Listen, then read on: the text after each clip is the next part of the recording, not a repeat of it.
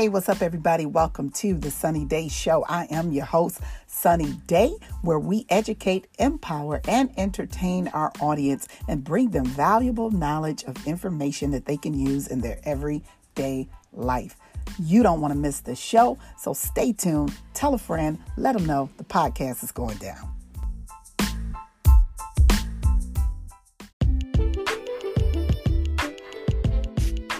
Hello, and welcome to the Sonnie Day Show, where we bring you information and pop culture.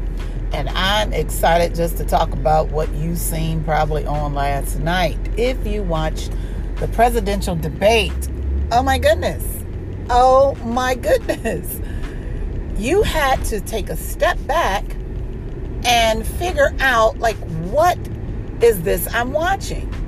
This was the ultimate reality TV. And yes, we're going to talk about it right here on the Sonnie Day Show. Don't you go anywhere. Tell somebody that the podcast is going down and they need to check in as we talk about politics.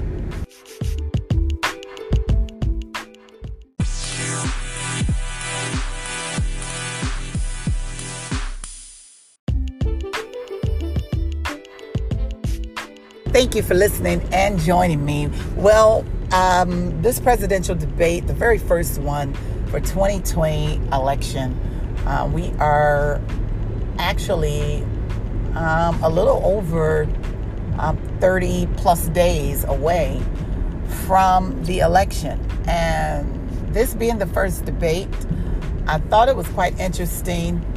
Um, and it is a uh, interesting time that we're living in because of the COVID 19 pandemic that is taking place in our world and the things that we have to do differently now because of that. And we saw that even on our presidential um, debate on last night. I would say that there was nothing presidential about it. I did not feel as if I was looking at candidates that were running for the seat of the president of the United States. The commander in chief of this country, the one who would make decisions for myself and my family, and even some decisions that would affect my grandkids and great grandkids. So, I did not feel like I felt in times past when it came to presidential debates and things of that nature. There were so many uh, things that took place that kind of bothered me. The first thing is number one, the disrespect for the moderator. I felt bad for him. Seriously, I felt bad for him because it's as if he was given a position. It's kind of like the sergeant at arms, is what he was being last night. Uh, and it's like he got the position, and, and there are a number of, of people that probably wanted to be a part of this interview or process and moderate this this debate. And he was given that opportunity, and I'm, I'm sure that's something historic, not only for him, even though he's done things in the past, but still, we're living in a different time. And on last night, I'm sure he anticipated um, the joy and excitement of accomplishment to be able to moderate this particular debate during this particular time that we're living in. And the fact that he was not able to do his job, he was not able to complete his sentencing for the questions that he was posing. He did not get to even elaborate on some of the things that would create another question.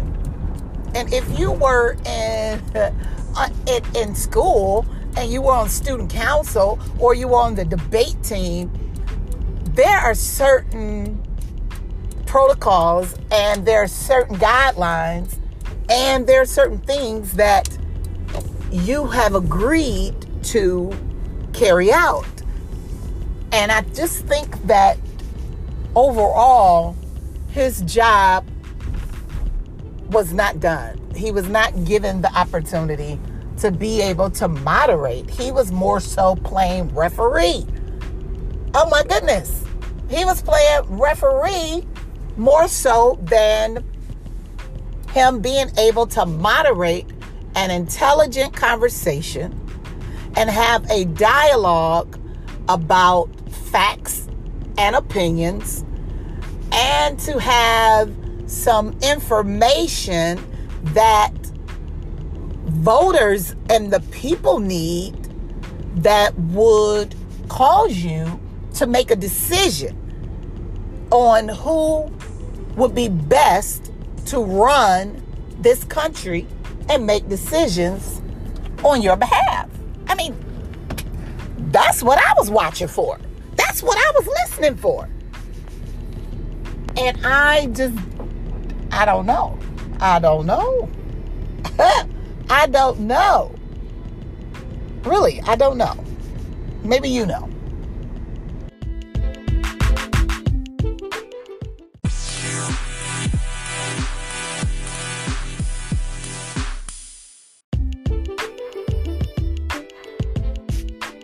there were several issues that the moderator um, or questions that were already um, in place to be answered. Many of the questions were answered, some were um, shifted to another topic, um, some of them got off topic, and some of them were not answered at all.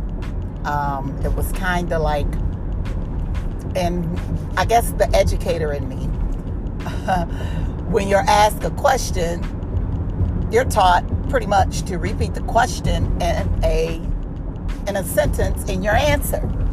And some of those things did not uh, did not take place. And I did notice that um, Vice President Joe Biden had note pen and paper where he would take notes on some of the things that was being asked, which I thought was was what you should do if you are at a a debate or you want to, um, you know, if you want to answer the question correctly, you want to make sure you get all of the question that is needed. And some of those questions were long. So to remember that, I definitely would have needed pen and paper in order to jot that down. Um, but also, even the, I thought it was a lot of back and forth and the cause of the interruptions and the cause of the name calling and the slick talk and all of that kind of made you lose the whatever substance that was supposed to be there. It made you lose that. And for me, I tend to listen to what's not being said when I'm having or when I'm watching something of this magnitude. I'm listening to what is not being said what is not being addressed, especially in the climate that we're in and in the in the reality of life that all of us are being um, affected by. I'm listening for those things. And when I don't hear those things, or if I hear one of the candidates speaking on that, those things that, that are of interest to me, that causes me to make my determination. Now, I know this is the first debate, all that different stuff. Um, what you need to know is that I already know who I'm going to vote for. And my position on that is very clear. And my position on on that is based on my faith and my beliefs. And uh, contrary to popular belief, those that supposedly represent the believers and the Christian faith, uh, we're being misrepresented at this time. And so I don't believe that I'm I am being um, that I'm seeing who supposedly represent the Christian faith is not following Christian values. They're not following Christian values. So here I am um, in a position to, I feel, of influence because I have a platform where I can speak what I feel or my opinion or my thoughts, whether you agree with me or not, that is irrelevant. Those that will listen or those that do listen to my voice or what I think um, very well can pose their uh, direction based on what I say. So I'm very careful and very thoughtful on the things that I speak, and I'm very mindful of the platform that God has blessed me with and those that actually, you know, respect what I say. So I'm very clear on that. And I'm very grounded in my belief system and what I believe. And and I'm and also the fact of the mission of Jesus Christ. So, the mission of Jesus Christ is very clear. And he said, Go into all the world and to compel them to come, period. The highways and byways, all the world, which means all people. So, I'm very clear on what, what my mission is and what um, the commission is when it comes to my Christian faith and my beliefs in Jesus Christ. And if you're not clear on that, then that's between you and whatever. And we've been taught for many years that we do not talk about religion and politics, which I have always never been one to be silent on any topic that I feel necessary to have a conversation about. And so, whether it's politics or religion, there is necessary dialogue that needs to take place because those both of those things shape our world. So, um, with that, I listened to President Trump, and I, I really ex- I expected more of him. Not because of, I mean, I, I already know what you know what his mo is. I already know that. However, because he is the president, right? Because he holds that position in that office, and because I respect the office of the authority that governs me on this earth, which God has already mandated that I should do. You know, those that have rule over you. So I understand that. However, I expected I expected him to because this was a debate and because you're looking for reelection and because you um, need votes from my community, the black community, and you're you're adamant about getting those votes, even both parties are adamant about getting those votes. My expectation was that I would be included in the conversation and I would see a president act in such a way that would cause me to say he understands the office he holds. He understands who he works for. Okay? He understands who pays his check. If even if he's not getting one. It's coming out of taxpayers' dollar. So when you understand that, to me, there's a certain level of behavior that a person would portray when you understand that. And I did not see that from I did not see that from him. And anybody that is watching or has watched or maybe even listened to this, you can take out whatever you feel, okay? Because that's what I did.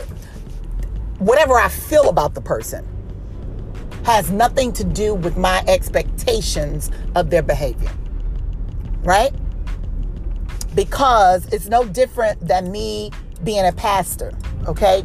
And the office of a pastor and what that position includes when God calls you to pastor people, okay? To govern people, to pray for people, watch out for their soul, the responsibility of the office regardless of how you feel about me. but I'm talking about the office that, that I've been called to or the responsibility that I have as a shepherd according to God, right? So the office that you have as a president. So I'm looking for, in parallel to what and how I have to conduct myself as a as a pastor because of the office that I hold. And no different than how I have to how one would have to conduct themselves as a president because of the office they hold. So, with that being said, I did not see that from President Trump, okay? Now, I'll tell you what I did see.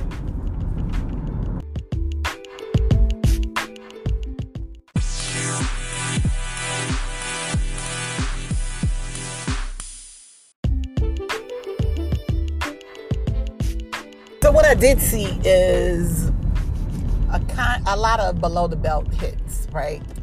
Um, which I thought were unnecessary.